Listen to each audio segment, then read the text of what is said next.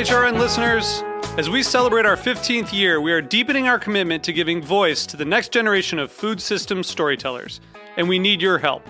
Our internship and fellowship programs help activate new possibilities for underrepresented and underestimated young people through experiential journalism, audio engineering, and production training.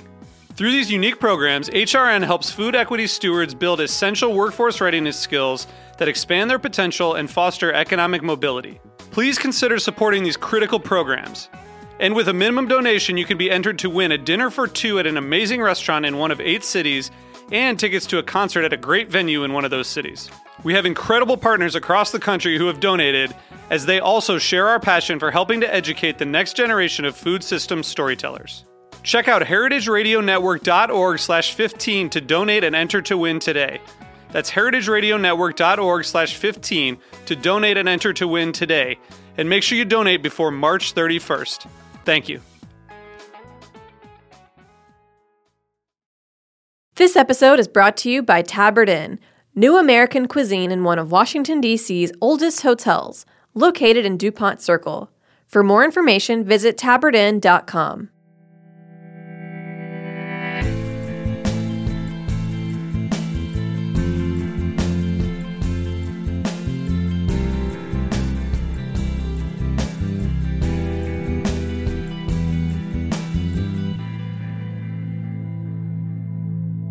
Hello, and welcome to Processing, a podcast about the intersection between food and grief with your hosts, Zara Tangora and Bobby Conforto.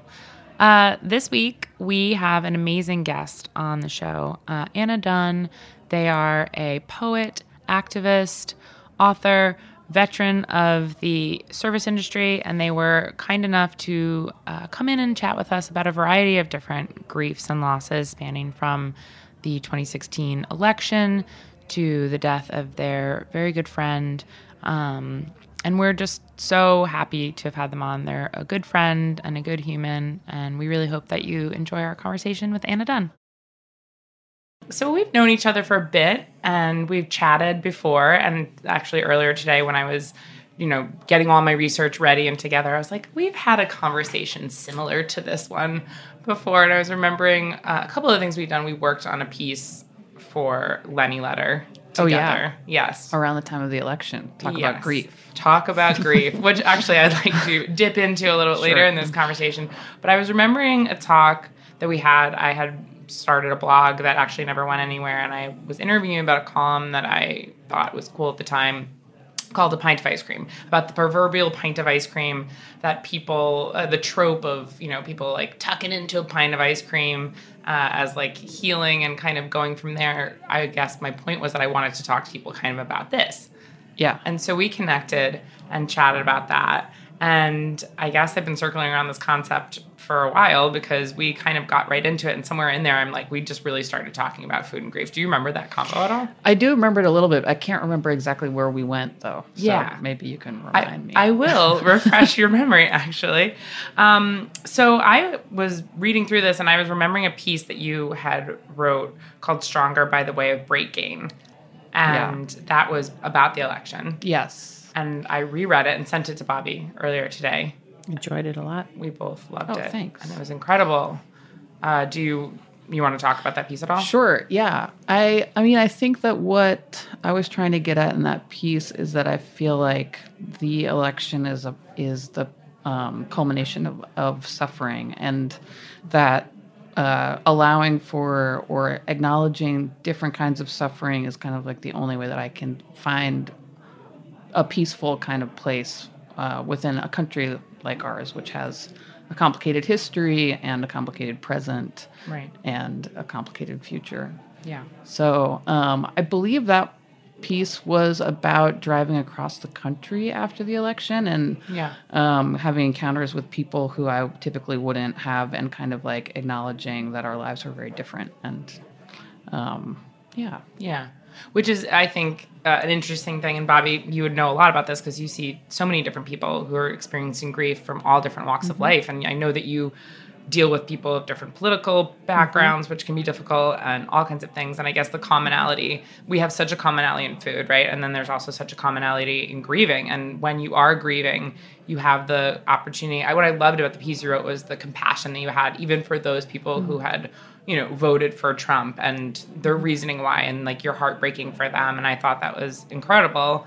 Uh, that kind of empathy was beautiful, and that's something that you deal with all the time as well, right, Bobby? It's true. I certainly remember after the election and having all my clients who I care about deeply and really recognizing more where their political bends were, and it was very, um, it was challenging for me to stay open in my heart because I was grieving so deeply at that time, mm. as we all were, so bitterly, really, and it was I had to really struggle to keep my heart open but of course I did.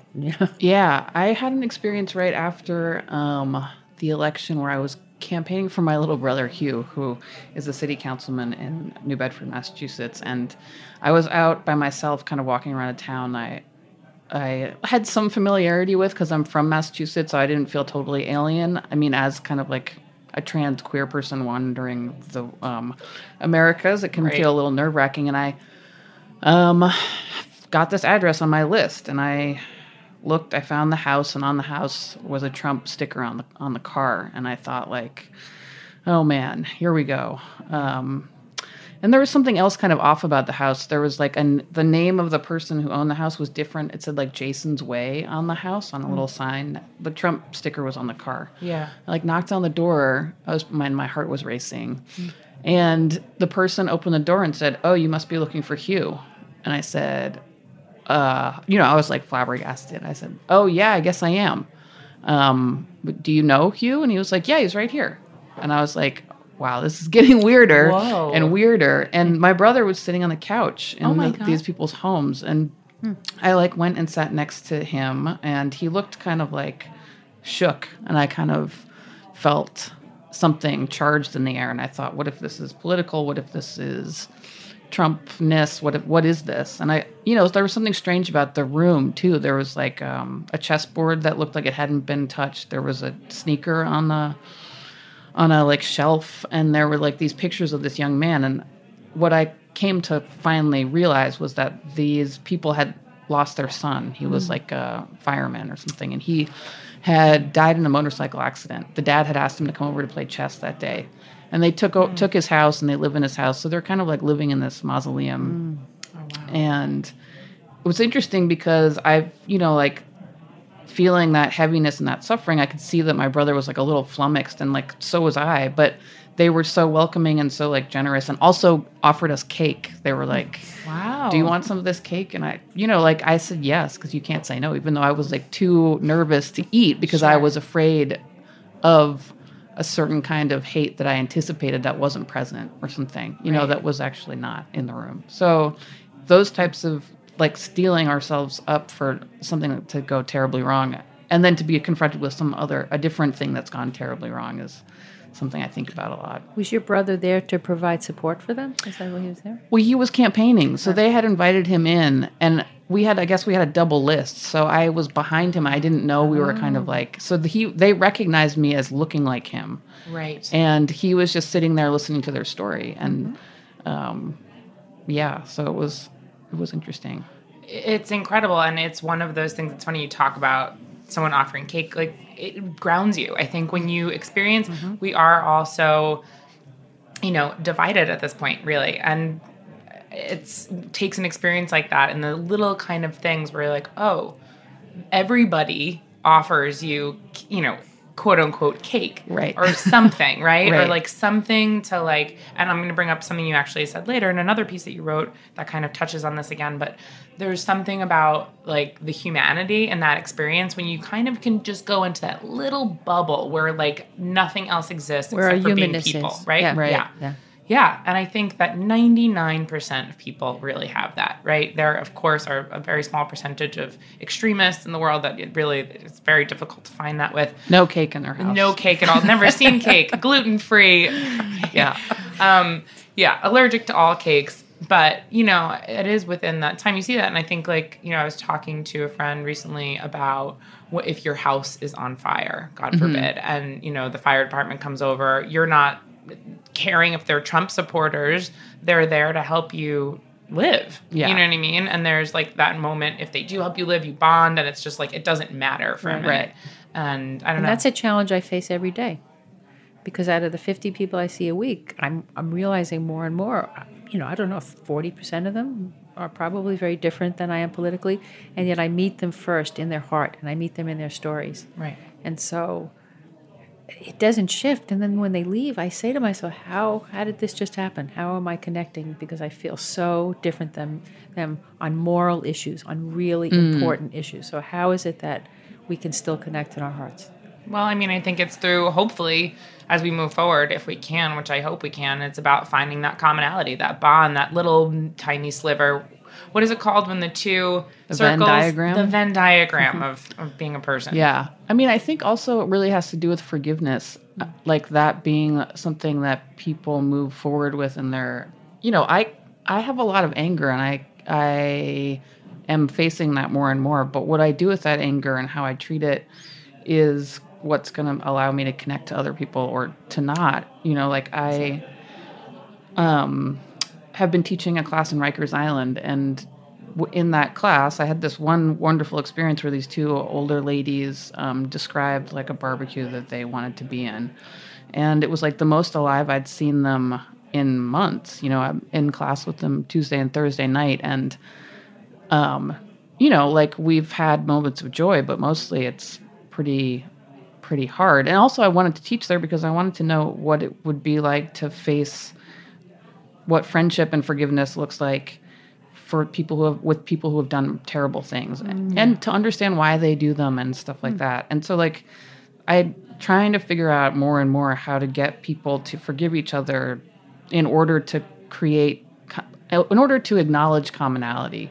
Because you know mm, i don't know. I mm, it's an unfinished thought. I'll come back if I could add something to that, in the Buddhist concept of forgiveness, it's also about self forgiveness. And Mm. it begins there. So it's the forgiveness of self and the compassion for self as well as for Yeah. the other. And you do both at the same time, back and forth. and yeah Back and forth. that's interesting Yeah.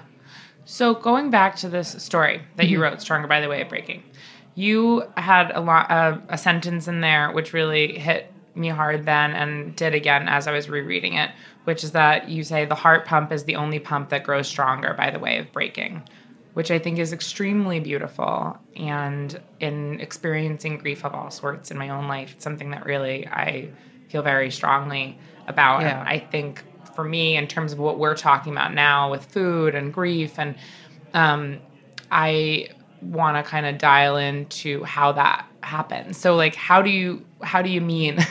how do you mean it? it's complicated. Yeah. um, I think I mean that um, only by way of vulnerability do, do does do can something become stronger, and that that is kind of like part of the idea that like forgiving forgiving people forgiving oppressive systems forgiving oneself for like you know x y and z is the only way that like something can be built on top of something or continue to become more pliable, more um, open. So I'm not, yeah. Well, again, to add to that, um, I have a lot of quotes on my wall in my office, mm. and one of them is from Hemingway, and he said that we go we grow stronger in the broken places. Mm. So I began to look at that, and I looked up and found that when we break a bone, that bone actually becomes stronger because it has hmm. has to keep healing and knitting and healing and knitting. Right. And so it's a wonderful physical example of what you're talking about. yeah. that's so interesting the way that the body can intuitively do things the mind can't. That's has right. to like really tease out. Right. Yeah. Right. The mind sabotages and the body knows. Yeah. Um, so yeah, I really, I just again the essay, the call for compassion um, and love, and how I don't know how we show and feel and give and accept and deny love, and when we're in pain, you know, Yeah. because everyone has such a different kind of way of being able to do that. Um, I think some people are in pain. I think the way that you were able to deal with your pain in this essay was incredible, and your grief about you know a broken nation and a broken heart and uh, and fear. Um, and I think that you know in terms of food and what we're talking about today, how I kind of saw that play into just what I'm interested in in the intersection of food and grief. Um, food being like a nourishing gift that we can give to ourselves and others and connecting back to what you're saying about when you and your brother were in the home of these people the that common thing that almost Yeah. exists regardless of where you're at and just Yeah. a compassionate handshake a hug Right. know, Yeah. Um, so also in the article you quoted your friend Millicent, and I don't know if this was like a direct quote taken from something she wrote or you're paraphrasing, but um, I'm going to repeat it because it kind of reminded me um, of what people do for each other when uh, you're bringing food to someone's house or you're helping them out. So she was speaking about being um, walking people to their abortion appointments. And you, uh, you and she had written uh, the best thing to do in escorting a person to a health clinic is to offer focus, to make eye contact and go meet them if necessary. If the sidewalk is flanked by people humming hymns and shouting murderer, focus on me. Look at me.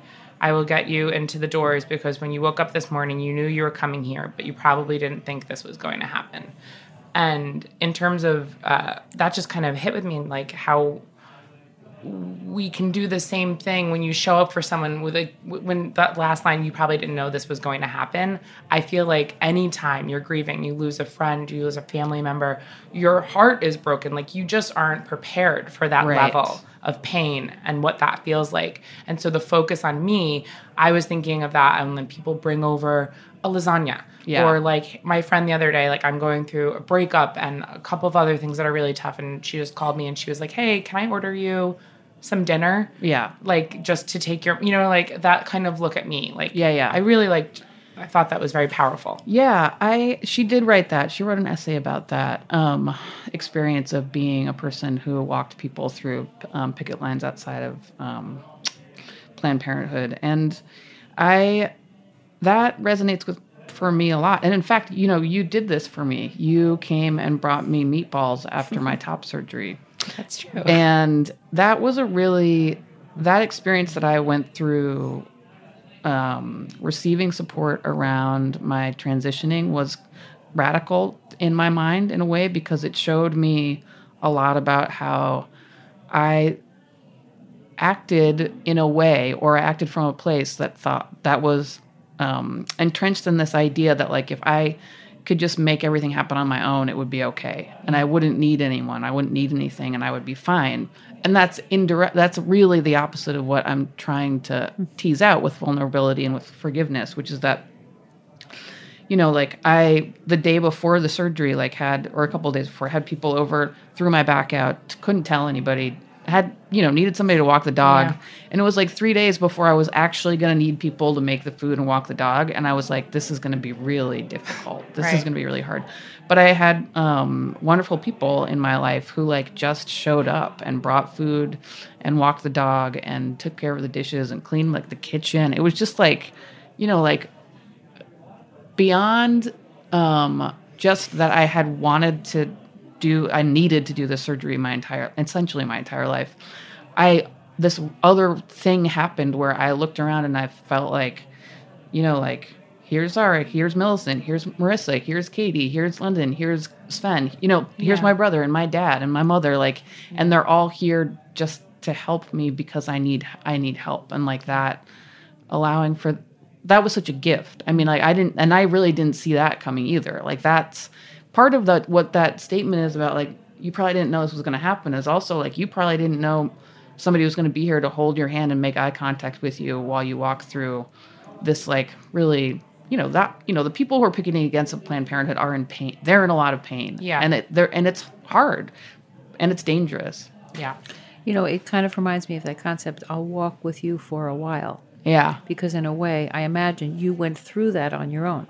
You had these people who loved you and cared about you and walked with you for periods of time.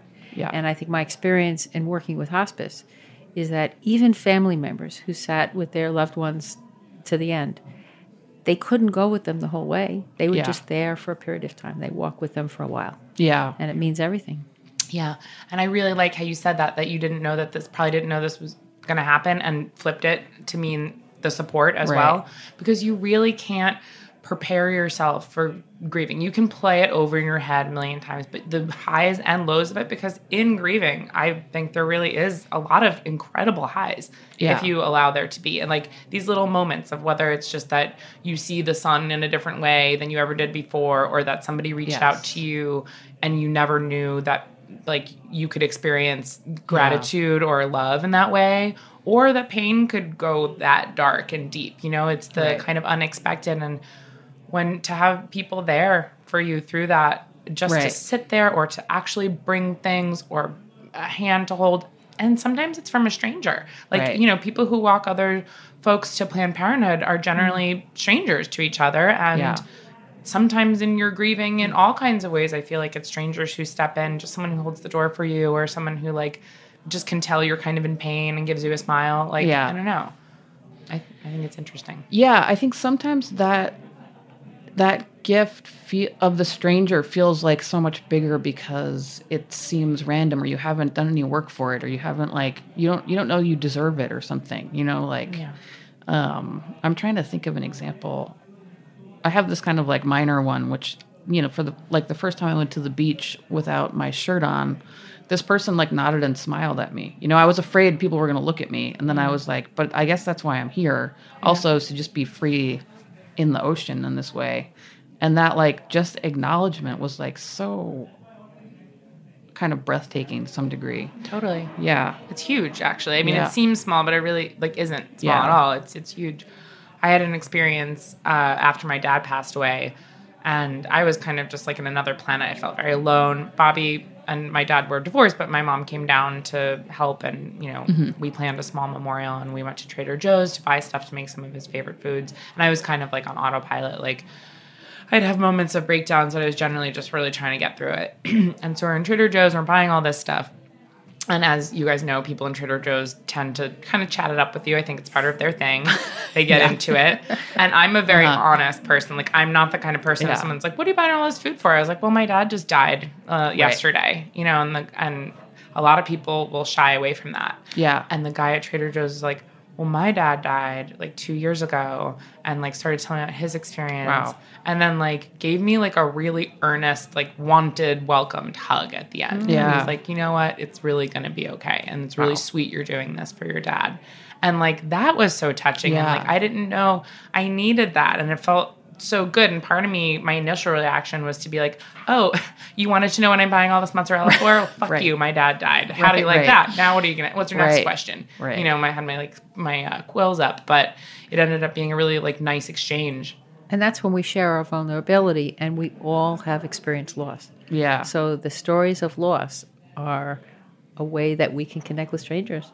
Yeah. You know, it's something- amazing. Something comes to mind which I forgot about, which when I was in high school, I worked at this Pratt and Abbott, a dry cleanings place with these older ladies who were amazing. One was named Lorraine, and she was always dancing, but she had a bad ankle. But and she, I was like the kid. She would like let me like sleep underneath the like spinny clothes sometimes during my shift.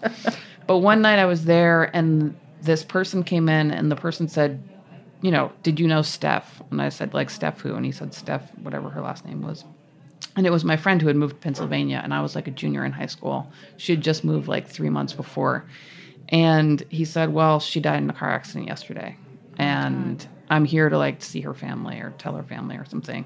And um, it was like before cell phones and I was felt, you know, in this funny way more connected but disconnected. I didn't know what to do except I became hysterical, which um, is funny because I don't I don't in the times after that that I've experienced loss, I don't think I became hysterical, but I was in this moment. I was like Yeah. a teenager and at this in this moment a, a nun walked in and and oddly my mother like just right after the nun but the nun walked in and said and said and i was just like crying and she said yeah you know whatever it is it's not always going to feel like this Wow. and i was like okay i like heard her you know and then my mom showed up and was like what is going on but it was so like Wow. you know I, I don't i didn't i don't have like a experience with religion and believing and things like that and it's something i'm kind of searching for in my life but in but sometimes i can see it like it can flash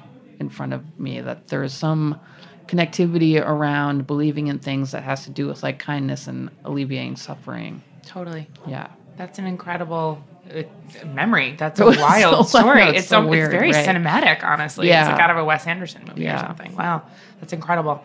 Um, we're gonna take just a really quick break, and then when we come back, I have some questions relating exactly to what we're talking about. This episode is brought to you by Tabard Inn. Tabard Inn, Washington, D.C.'s quintessential hotel, is located on a quiet, tree lined street just five blocks from the White House. Vibrant yet unassuming, the Tabard is comprised of 40 sleeping rooms, each unique in character and design. Feast on an eclectic American cuisine in their acclaimed restaurant, or enjoy a cocktail and listen to live jazz in one of their cozy Victorian seating areas. Mingle with travelers from around the world who find the Tabard the only place to stay when taking their travels to Washington. For more information, visit tabardinn.com.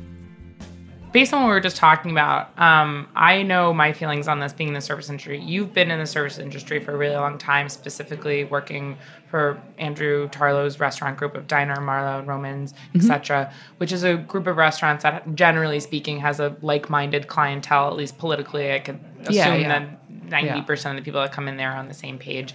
Uh, we react to certain events in the world similarly, and then specifically, people that come into restaurants have their own needs on a daily basis. Yeah. You know, needs uh, different griefs, breakups, Lots death, of, lots of needs. lots, of lots of needs and some of the needs are pretty banal but like yeah. some of them are really extreme and i notice like even from working at my own restaurant and doing in-home stuff you sometimes meet people who really have a strong individual need like people Yeah. will come in and share and especially at the bar Yeah. right um, and then in a larger sense i remember the day of the election going into dinner at marlow and sons and feeling like I needed to be taken care of, and also sensing this very large, heavy grief in the room, and remembering that everyone who was working there and who was there, and Andrew himself, and Nicole, I remember being, she was at Marlow, and just having to take care of a lot of people, but it didn't seem like a burden. It seemed like a like a warm hug. Yeah. How do you feel about that?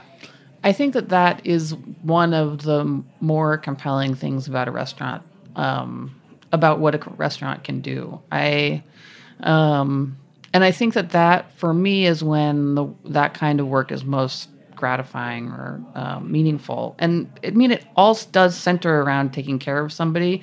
I don't typically kind of like make that a larger thing than it is to some degree, but sometimes it really does kind of like surpass those things. I had um, one Friday night I was working, a woman came in by herself to have dinner and she was visibly upset. She was crying, and somebody, um, so the host, I think Katie or maybe Jillian, the server, both kind of talked to her a little bit, and she had had this horrific day in which one of her students was um, killed in a kind of like really super tragic um, case of mistaken identity outside of a bodega, I think in Queens. and um, she was a teacher, and this this kid was hurt in her class, and it was just terrible. But what I you know watched was like these people who were working there taking care of her and by the time that she was leaving something had shifted.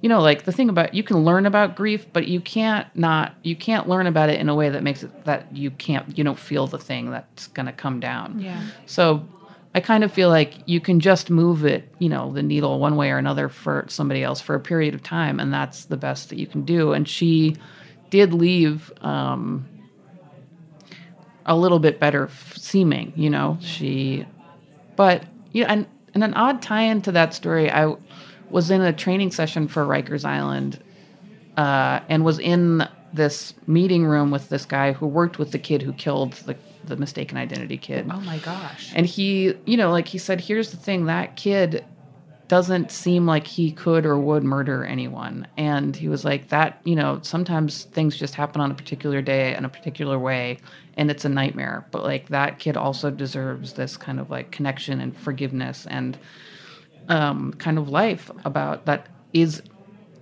that is about living and not about dying, which is what I think Yeah. being in jail is about. Absolutely. That's so impactful and so Yeah. true. You know, just going back to the first story about the um, rest the restaurant, the woman came in. she went to the restaurant that night. Yeah. That's what she Yeah. chose to do. Yeah. There was some sense of comfort that she would Yeah. imagine she would feel there, whether it was the food or the people or the environment or Right. And I think that uh, some restaurants provide that, and some restaurants are places to go eat food. Yeah. You know what I mean? And Yeah. some places that are just places to go eat food, maybe to us, can actually be that it, just because it's special and it's just like a little bit of a getaway or whatever. Yeah. And I don't think the places that I think of as being places to be nurtured are fancy or not fancy. I think they are come in all shapes and sizes and Yeah. areas of the country. Um, I don't know, but I think I suspect that they're lived in in a certain way. I don't exactly know what that means, but I that people that it becomes a space, a third space like a church or you know something that where people are you know spending their lives Yeah. there. especially the people that work there. Yeah. Yeah.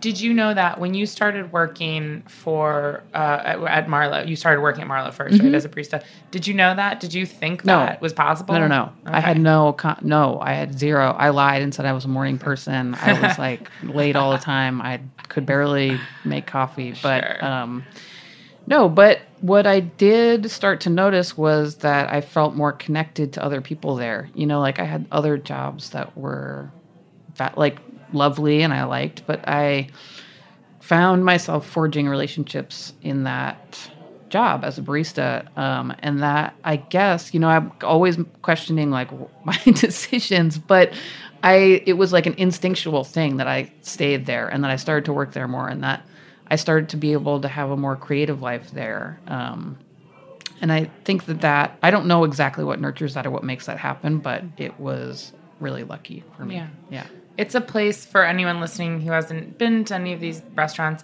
There's something that came out that, for me at least, because it was in my formative time of learning about restaurants as a young 20 something and really understanding what I liked, when I didn't like. And um, it really felt like there was a lot of heart. And Yeah. you have been there since the beginning. And so, by that math, part of the reason there's a lot of heart in that place and, you know, all the things that have come out of it, like the Diner Journal, uh, you're you know partly responsible for Yeah. and i will say like in my own uh, research about what i wanted to create in my own restaurant. It really wasn't about oh i really like how they do their bread service here. I really like that. Changes all the time. you know I Yeah. w- I was like i really like what it feels like here. Yeah. you know and i feel like this too. Like i feel like a person who's authentic and like doesn't want to just make this buttoned up thing with a menu cover on and this is that and this is how you make this. And i learned that from being a patron of those places and one of i mean really the most profound takeaway and i had so many highs and lows a lot of very dark deep lows with owning my own business um, but the thing i wouldn't trade anything about and the, the best part to ever come out of it was that heart was seeing a person come in and knowing Yeah. that they they needed you even Yeah. though they didn't maybe even know they needed Right. you you know and like uh, in the good times and the bad. I remember when gay marriage was legalized we had a huge party and and people were so excited and so happy. And when you know different awful things happened as, as a society we were together. And i don't know that Yeah. that night of the election was so profound to be there in that room. And like everyone was just crying but it felt warm and safe. Like we were being taken care of it Community. was a really yeah it really Yeah. was a huge sense Yeah. of community it was amazing so similarly i think I just wanna oh, add no, one go little ahead. quote. please please My favorite go ahead Bobby. I love quotes. yes Viktor Frankl, who I mention a lot, Viktor Frankl wrote A Man's Search for Meaning. He was a Holocaust survivor, psychiatrist that couldn't write while he was in concentration camp, but wrote beautifully afterwards. Hmm. And one of the things he said is survival is a community event.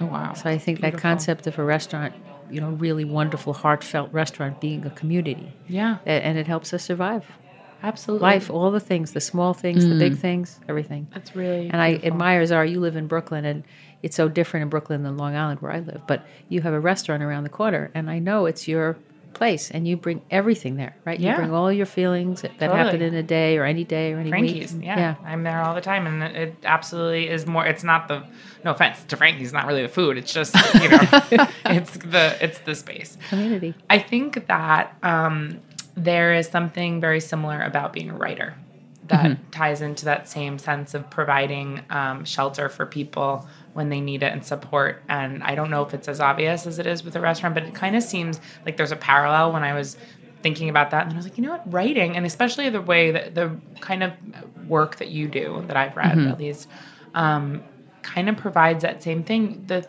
some of the most profound things that you've written kind of are about loss and grief and pain and community and love, and uh, that's also a safe place for someone to go. I think in a time of trouble. How do you feel about that? Yeah, I wonder. Um, you know, I think sometimes my relationship with restaurants is um, kind of like in equal measure to, to writing because writing can feel really isolating, but and you know, being in a restaurant can feel overwhelmingly social. But, but what's similar to me is well, in the writing, I try to take off the things that um, cloak me so that people feel less alone. So if I can um, say something, write something down that is kind of interior to some degree, then that person can who's reading it can relate to it and therefore feel less isolated.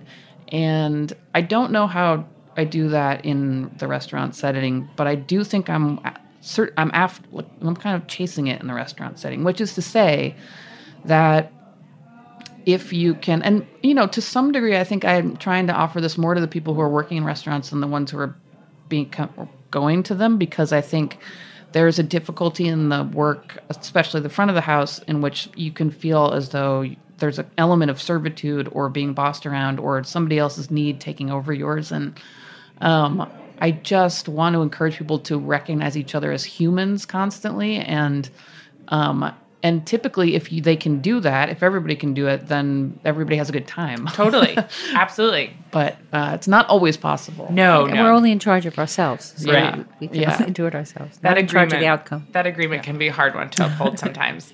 I personally, I never had any like I have no patience for that kind of thing. And I guess seeing that like no one was gonna fire me, like when Right. stuff like that would happen, I would s- sometimes pick people's plates up and uh, ask them to leave.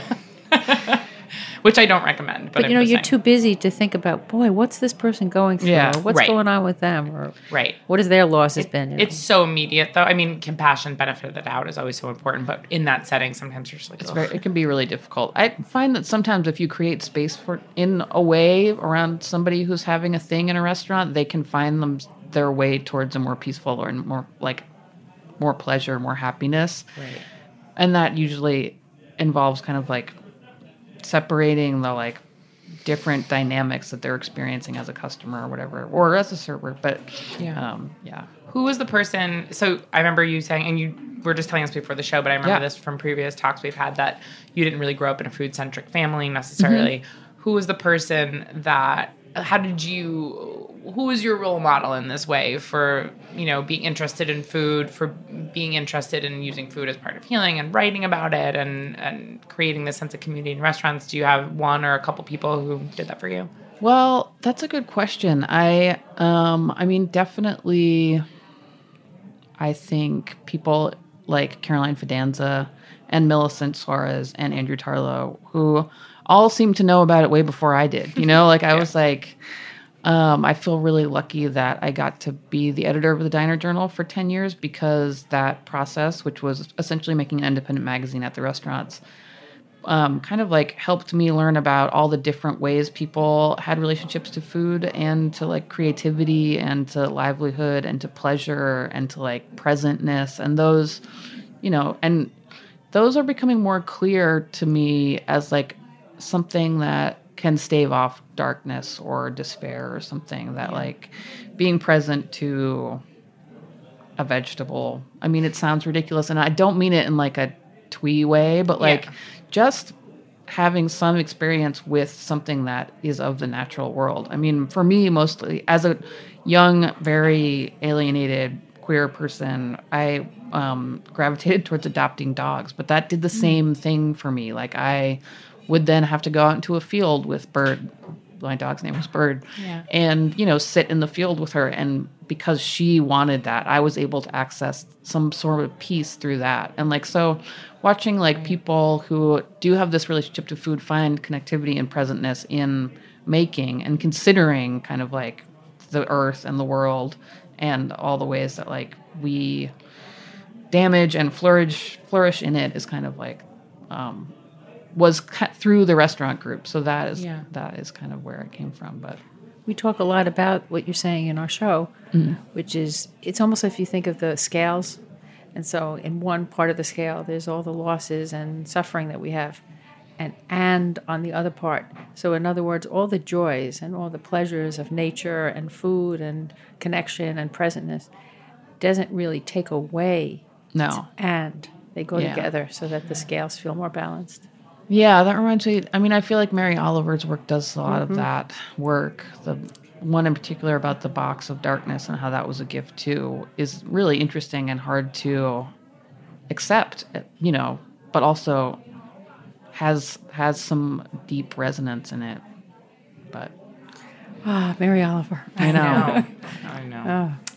Um, so you had wrote another very beautiful essay about a friend that you had lost, and I was just wondering if you could tell us a little bit about the experience with this friend, and then there's a couple things I want to just chat Sure. with you about within the essay. But can you just tell us a little bit about this Yeah. specific loss? this um i had you know i'm trying to think about how to talk about people who have passed and not in the past tense which is kind of um confusing but jesse uh was a very sweet kind of young queer person who lived um in this house that I've lived in on and off with my ex partner and my very good friend and his older sister, Patty. So he was struggling with um, lots of things, and we were trying to support him as, as best we could. And he died one day.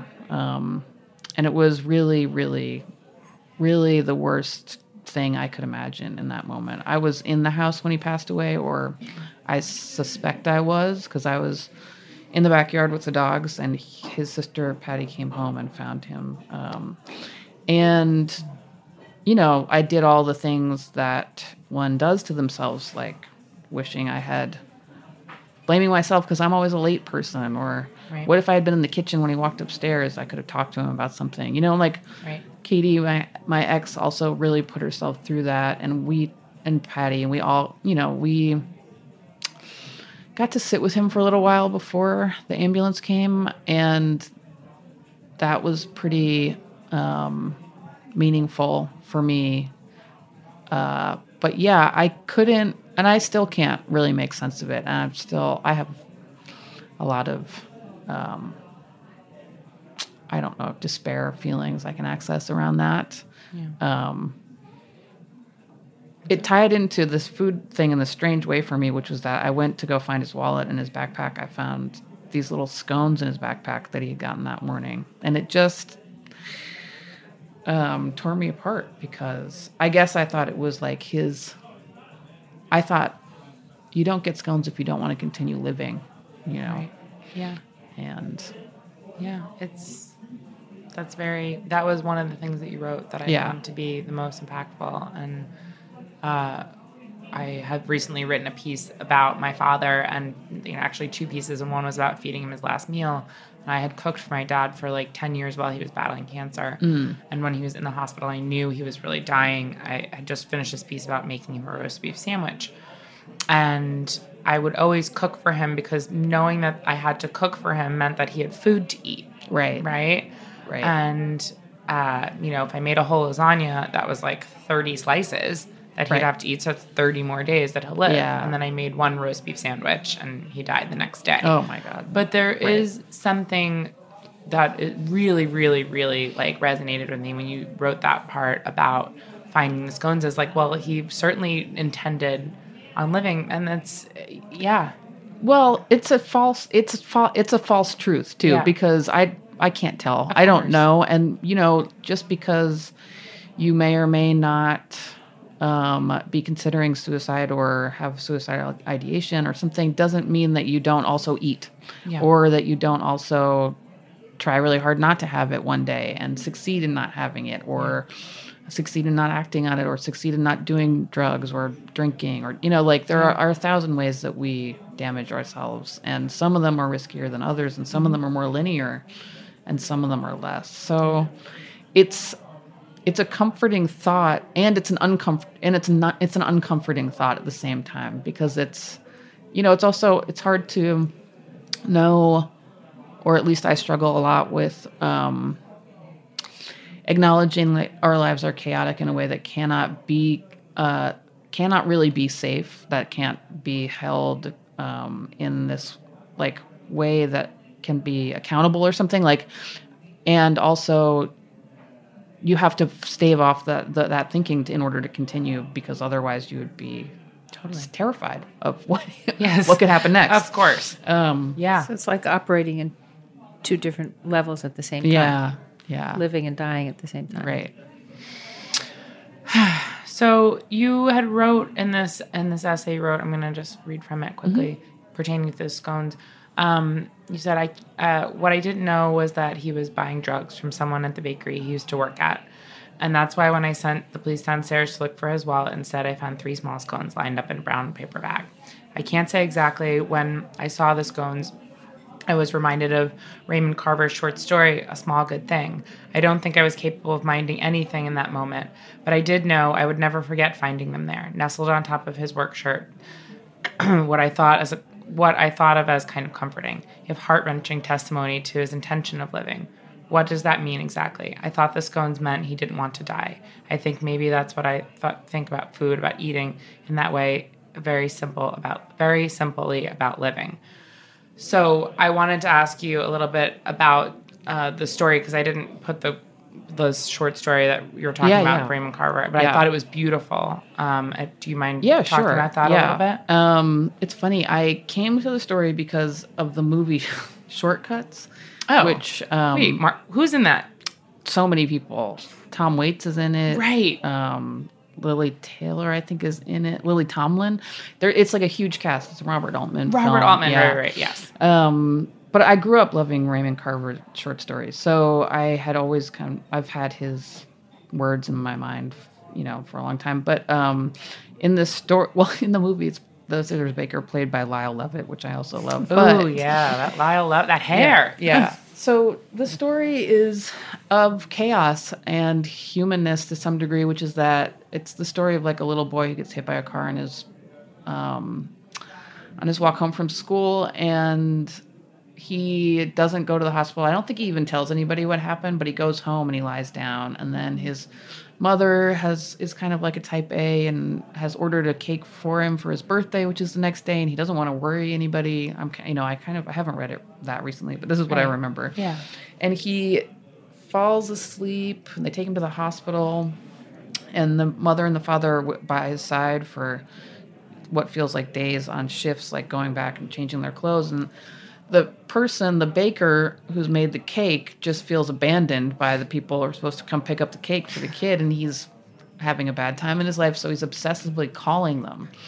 And he, the couple goes home, and you know, like I think she eventually figures out it's the, it's the baker who's calling and being pretty nasty on the phone, and then um, the kid dies, which is really tragic. And they go home and they kind of like don't know what to do. So they and they like march down to the baker's office to kind of like take out their rage on the world at this guy who's harassing them. And somehow he like he understands what's happened to them and he switch it switches really quickly. He like offers them these like hot rolls that he's just made or something. And he says eating is a small good thing. And there's just such like peace in that Yeah. story that is is so much about chaos and pain and suffering.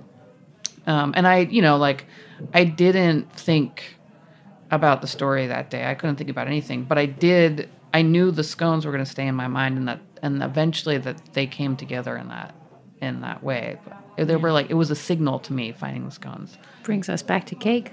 Yeah, It does. true. And then Yeah. another part of the essay that I really loved, uh, you write, baking has always seemed to me a kind of alchemy, a structure, a structural feat, sweetness and density, meant to satisfy and make dizzy, a peace offering, a celebration, an indulgence, sustenance, something we sink into. or after the apple comes the cake. Making cake is not unlike mixing plaster, creating something that will harden, fill in, patch up the pain, maybe the smell of sugar in motion, flour binding, fat and water, rising, filling. I really love that. I thought it was beautiful. And I actually wanted to ask, um, in relation to that, you write patch up the pain, it made me think, does the patch stick? Because we think of a patch, right, as something that then like you kind of take off or maybe it falls off. But does does a patch of that kind like stick? Does it stay No, on? but no patch sticks. no no patch sticks. Yeah, that's the We thing. agree on that. Yeah. Yeah, um, but that the what I'm I think what I'm trying to get at is like this this essay centers around this crack in the in the room that Jesse died in. That I wake I wake up in that room every day and I look at the crack and I try to make it different than it is, which is to I imagine it as lightning and then and lightning. I guess my experience of grief was is similar to the lightning in a certain way, which is that it when it hits, it's undeniable and it's like it's electric and it's a nightmare.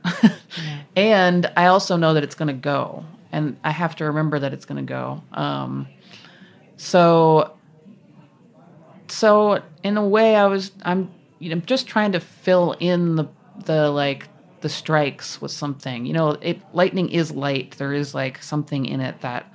But here's the other thing: if I didn't love Jesse as much as I love Jesse, if I didn't love my friend Rebecca, if I didn't love, you know, my grandparents who passed away and my aunts and my uncles, if I didn't love them this much, I wouldn't feel this amount of pain. And and that that equation, that like, you know, that way of being alive that's very vulnerable making, like knowing that one day I will be without people who are in my family, like my parents who mean so much to me. Although they can live forever, I think that, Yeah, that's of fine. course. They'd like to, and I'm sure they're planning on it. My Great. mother's one at my grandmother's funeral, my mother leaned over to me and said, I'm never doing this to you. Oh, that's amazing. I was like, okay, great. Wow. So That's a great Um, promise.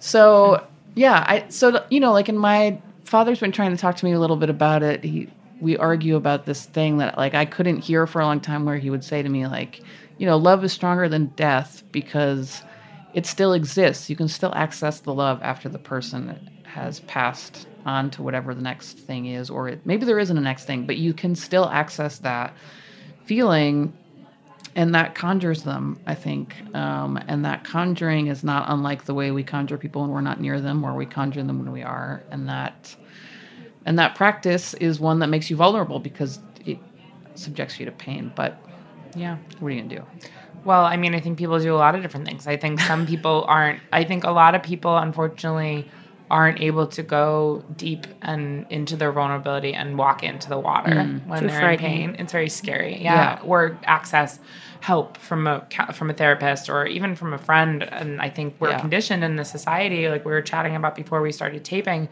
that grief is this like big kind of like unknown scary blob. Death is this big unknown scary blob that like when it you know when it happens i think a lot of us are just like okay we we don't have time for this or we can't do this or if hmm. this isn't becoming this isn't manly or this is not okay like enough already or i can't touch it because it hurts so much. And i think the thing that you're saying that i really respect and i hope that other people can connect with is that like just because it hurts, just because it's terrifying and scary in a gigantic wave, doesn't mean you can't dive into it. You Yeah. know what I mean? And I like the me- the lightning metaphor and that mm-hmm. like it strikes and it's insane and then it disappears. And Yeah. not, I mean, not that it disappears. The the no it leaves its mark the mark is still Exactly. there, but the actual lightning does Right. go away. Right. You know, and I think that like if we can on this show, the point for me at least, and I believe for you too, mom, is just like reminding people of that, right? Like this terrible, awful, disgusting,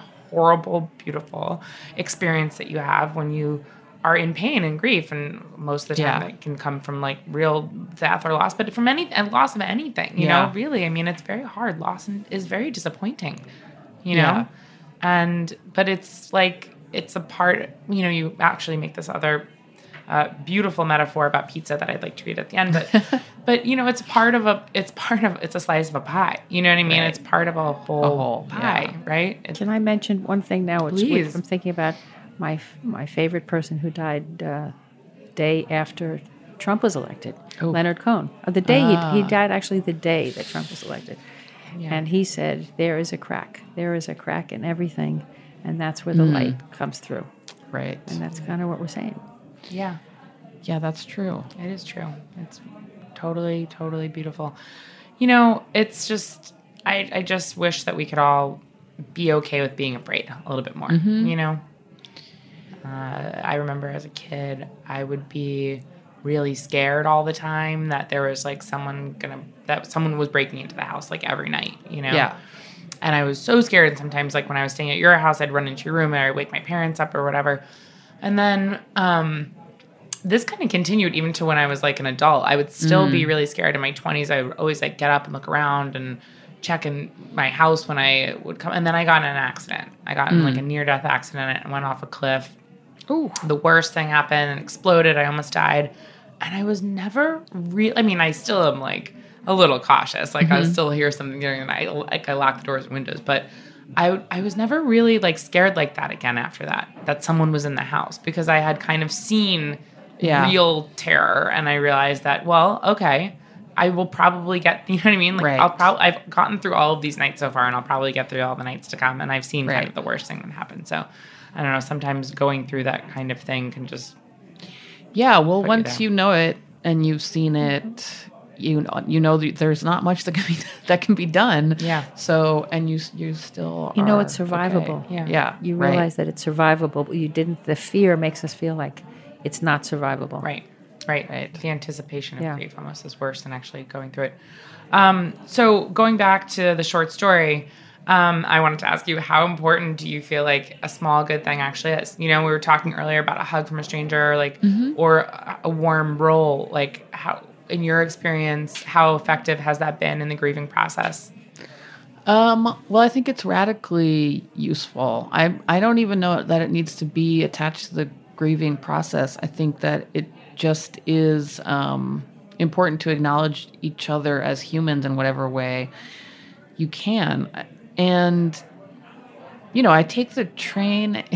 Oddly, I take the train to therapy Monday and Thursday morning at rush hour, which is like hmm. something I could probably switch. Yeah. And one thing happens, which is I run run to my friend my friend Roxana often, which is really nice and wonderful. But another thing is I look around and everybody's on their phones, which is like you know we're all kind of sick of this sort of thing. But Yes.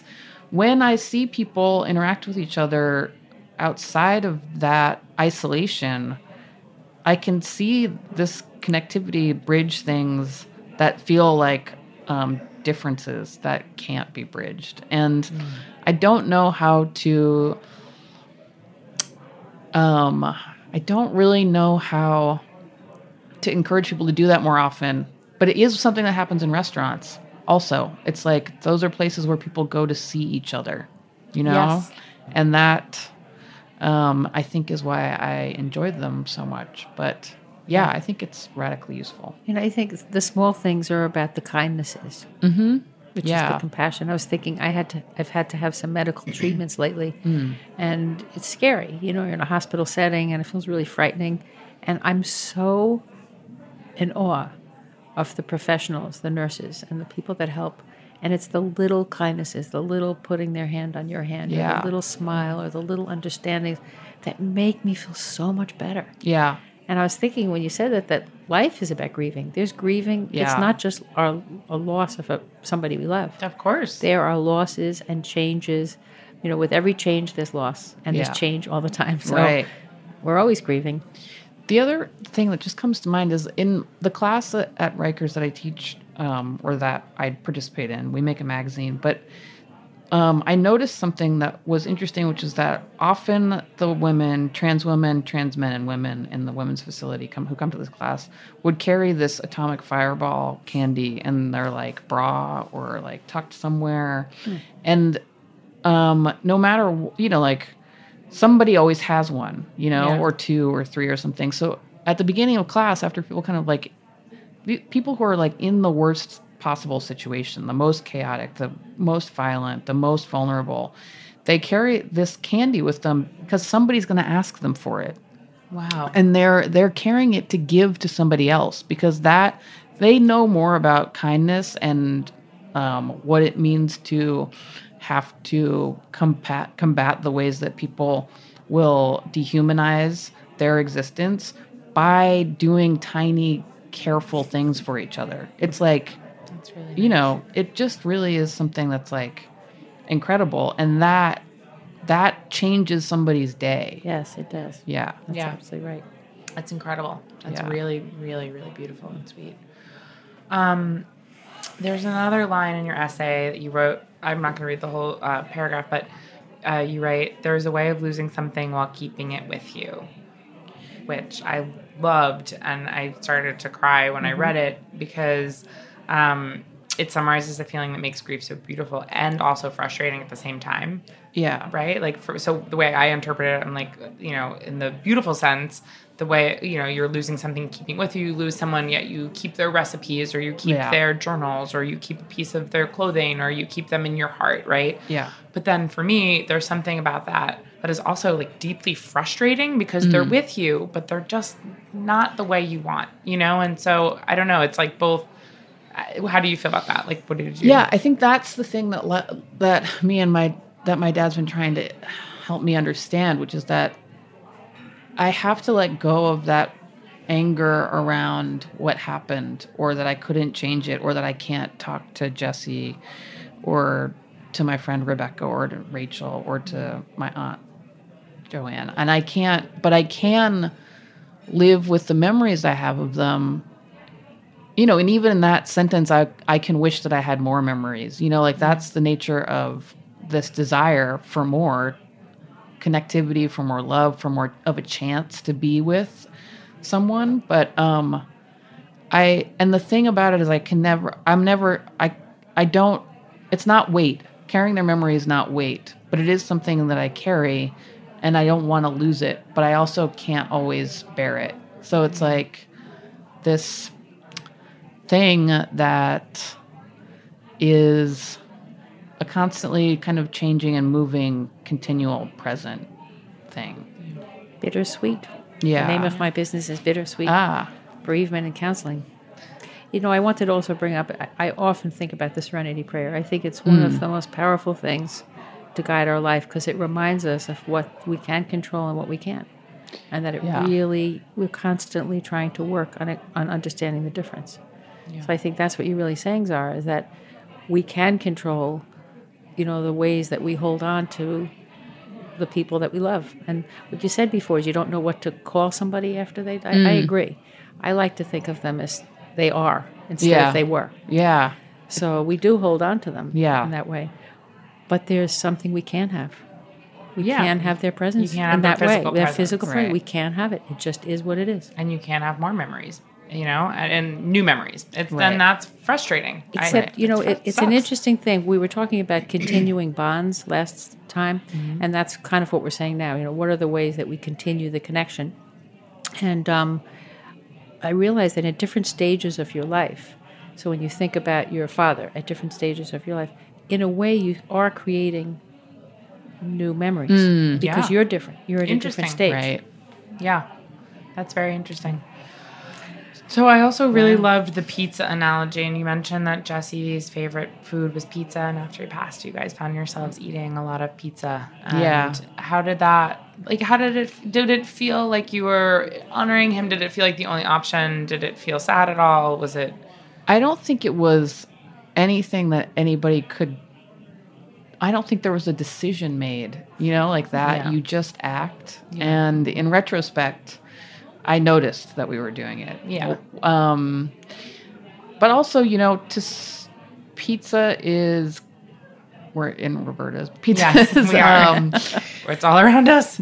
pizza is a very comforting food and it has a wholeness to it you know beyond the circle and the pieces that come together and you know there's a certain element of like satisfaction and like one thing and when you're grieving it's like impossible you know grieving doesn't even sound like the right word sometimes when you're like ragefully bereft or you're Yeah. empty you know Yeah. when you're empty because you're faced with something that you have to learn to accept and you don't you want to do any other thing you would do anything to not have Yep. to learn that and it's like how can you eat when you're faced with that and i think pizza's a, a good option because you just bite it and you don't have to think about Agreed. it you bite it, you don't need a utensil. It's right, right, right. Right, You're you're not- not, mixing the perfect bite. There's no There's- thought. right. Yeah. Hand to mouth. yeah Totally.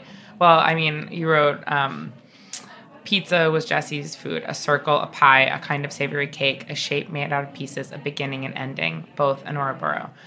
And I really thought that was just beautiful and a beautiful way to talk about you know food and how it can really just tie into exactly what we're talking about and really taking note of the actual item itself and then its effect and i just think the analogy of it being pieces of a whole is really quite beautiful. Um, so in our last chat you i had asked you what was your most comforting food. And you had said uh, carolyn fidenza's cock-a-leekie soup. Oh yeah, that's good. and I had never had it before, and I had never heard of it before. And shortly after we met, I looked it up, I made it, and I it was the first thing that I made for myself after my dad died. Like I wasn't Oh, able wow. to cook or really Yeah. eat for a long time, but when I finally got the energy to like make myself something, and it was the first thing I made.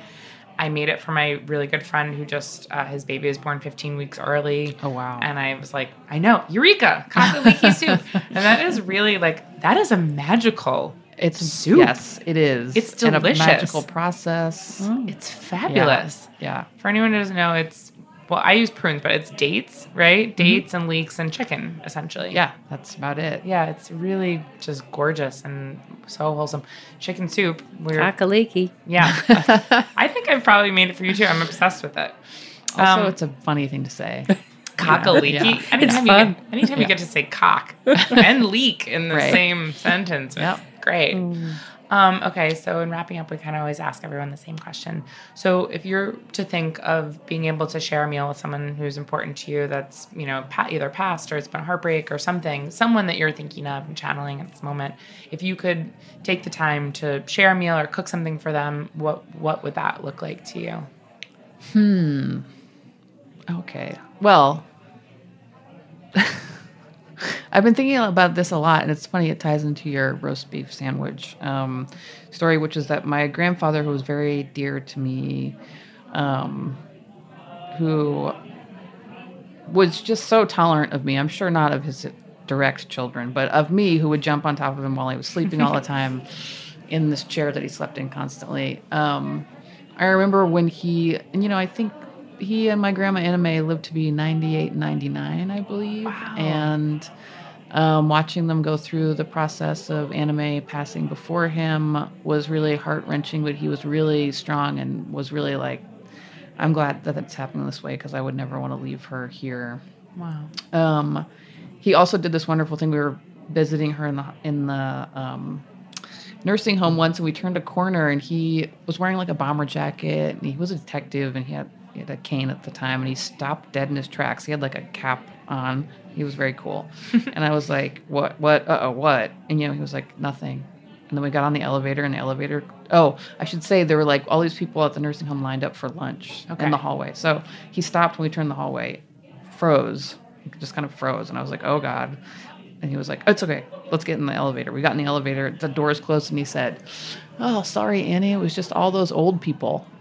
But you know, he was like 20 years older than all of them. Um, but he, I remembered, I was just thinking about this. He would always make me a ham and cheese sandwich. And I remember when I went to visit him, um, when he was having a hard time moving around, he asked me if I was hungry. And I said, Oh, no, I'm fine. He was like, I think you're probably hungry. You should go make a sandwich. I wish I could make you a sandwich right now, but I can't. So I think you should go make a sandwich. And I went and I made it and I ate it and I felt uh, really grateful for that instruction. And he seemed really glad that I did it. So I would just make him a sandwich. Yeah. Yeah. Sweet. That's awesome. Yeah. That's really sweet. Well, thank you so much for joining us today. And you know, thanks for I- having me. Yeah, of course. I think like um, talking about this and being so vulnerable to the world is a really big ask, and it's really, you know, also immediate and kind of unknown. I think you know you're very open and you're writing, and it's beautiful and it's inspirational, Thank you. um, and just in who you are as a human. Um, but there's something about just kind of coming on to a sh- radio show and not necessarily knowing exactly what you're going to be asked of, and being Mm-hmm. able to be that vulnerable. It's like a huge ask, and we're extremely appreciative that you are willing to do that. And I think it'll hopefully really be helpful to other people who are trying to deal with these same kind of big issues and questions. Yeah. And Well, thank you so much for doing this. I think it's a really good idea, and I'm grateful for it. thank Yeah. you. Okay. Thanks. Thank you so Love much. Thanks. Ciao.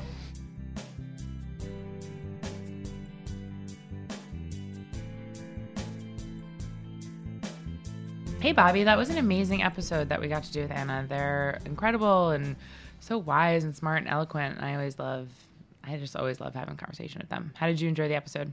I really appreciated listening to them. Yeah.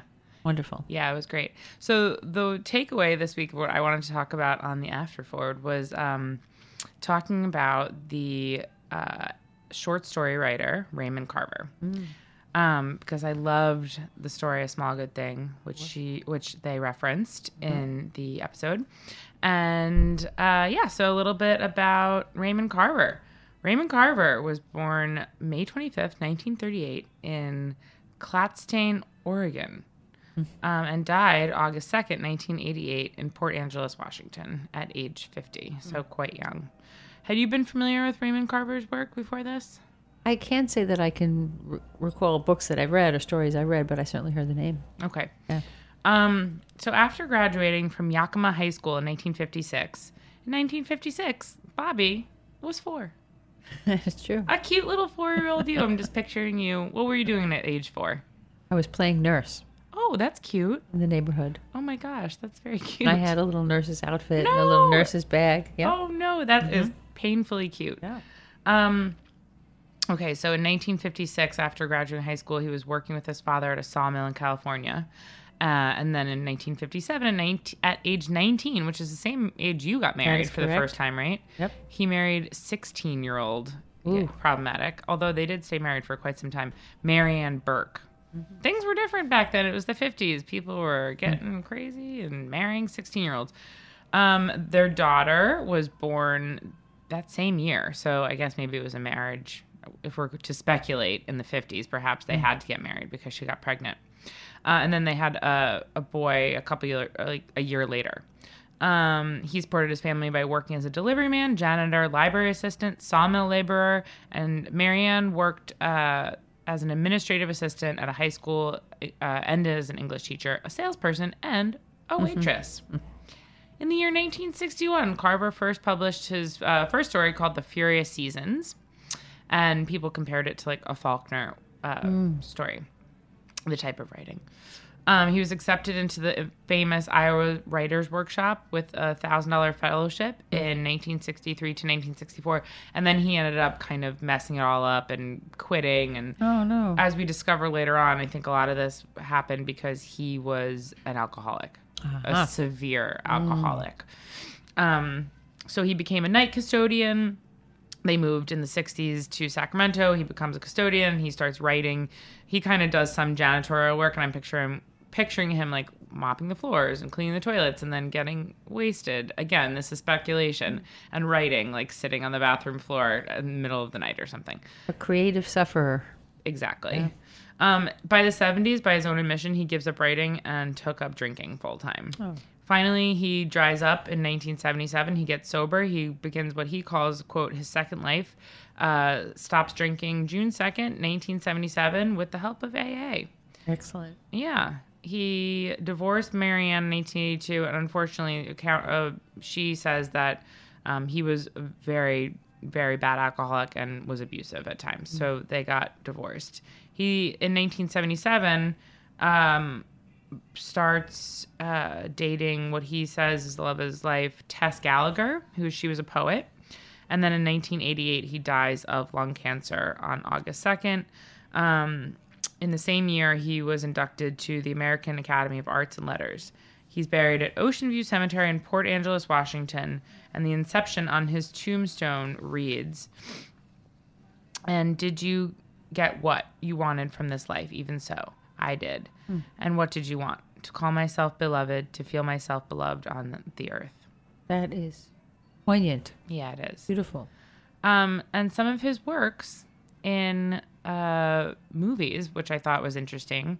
Um, the movie Short Cuts, directed by. Robert Altman, Wonderful. was based on uh, nine Carver short stories and a poem. Short Cuts is, I remember being a great movie, but I don't remember it. I, I've recently realized that I have a terrible memory. Join the club. Well, you know Robert Altman, and everything is just in in, in snippets and bits and Yes. stories that intersect. Right.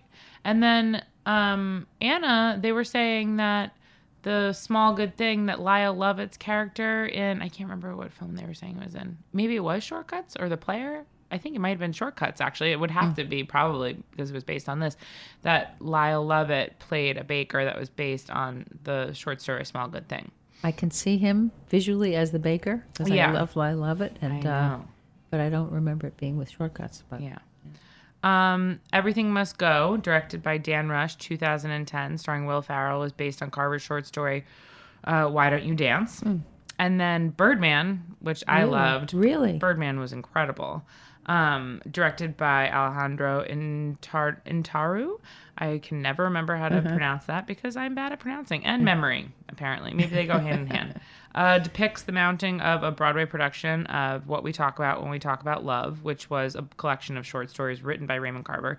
And the film's main character, Riggan Thomson attributes his choice of acting as a profession to a complimentary note he once received from Raymond Carver, written on a cocktail napkin.